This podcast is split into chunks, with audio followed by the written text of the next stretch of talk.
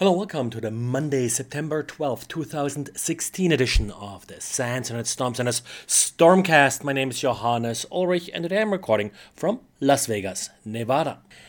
In a week, Apple is expected to release Mac OS Sierra. Now, if you wonder about any security issues or so that you may want to consider, I published earlier a guide that walks you through the update and then does explain a couple of the security and privacy impacts of some of the new features that are released with Mac OS. The main issue here is that macOS Sierra really goes a step further in embracing iCloud in order uh, to manage your information. For example, if you're running out of disk space, it can automatically save your documents to iCloud in order to free up some space. It can also mirror your documents folder and your desktop. That, of course, isn't what everybody wants. So, and macOS will also include full integration of Siri. Now, in my testing, Siri was not enabled by default. It's something you have to enable, but uh, just like with iOS, not everybody feels comfortable with having their voice snippets being sent to Apple for analysis. Pretty much that part works just like with iOS. As long as you don't interact with Siri, the microphone will not send anything to Apple, but as soon as you try to speak commands and such, then then your audio is being sent to Apple for analysis.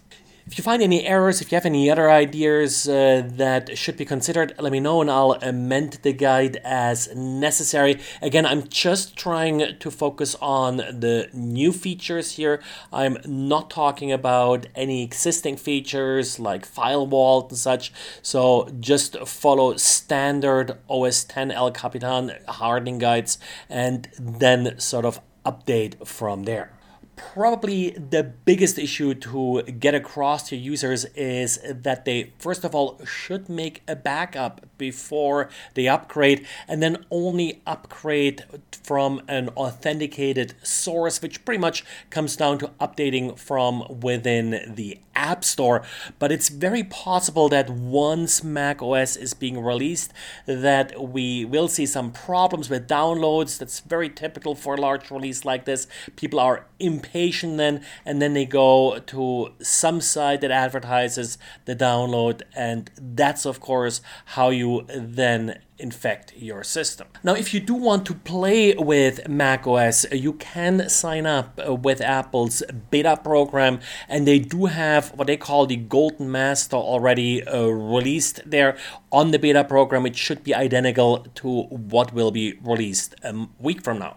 And the PCI Council, that's responsible for payment card security, did release version 5 of uh, the PIN transaction security point of interaction standard. Now, this is just a draft right now. It's supposed to become in effect uh, late 2017, so about a year from today.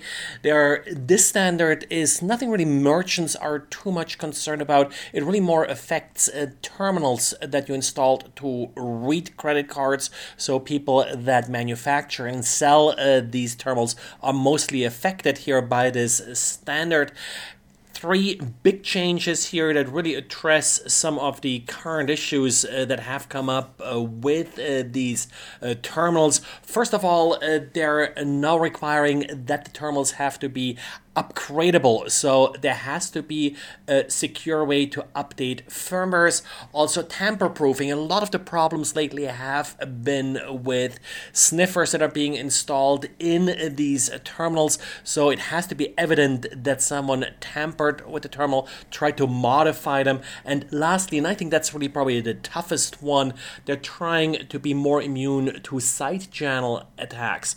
Now, this essentially refers to any attacks where electromagnetic waves could be picked up outside of the terminal that would, for example, reveal any data that was scanned off a card. The last one is really interesting and uh, I think probably the most difficult one to really well define and implement. We'll see what uh, they come up with here. And Xavier saw a pretty strong increase in IMAP S accounts against uh, his servers. Also, something we see in our data overall. Probably, in my opinion, just spammers looking for email accounts. Now, typically with IMAP, you can't necessarily send email, but then again, if uh, the password is the same to send email, which is typically the case, then brute forcing IMAP, which gives you a couple more attempts than just trying SMTP, does help you find possible weak passwords. So try to have some kind of lockout feature in place that limits the number of password attempts. You have to be a little bit careful here. What I found in the past is that these days many users do have multiple devices that continuously check IMAP for new emails like cell phones, tablets, uh, PCs, and if they try to change their password, it's very easy for them to get locked out because these devices will still check the password or the, the email before uh, they the user is able to change the password on the device. So there has to be a little bit an auto unlock feature in place as well that locks the accounts only for a limited amount of time.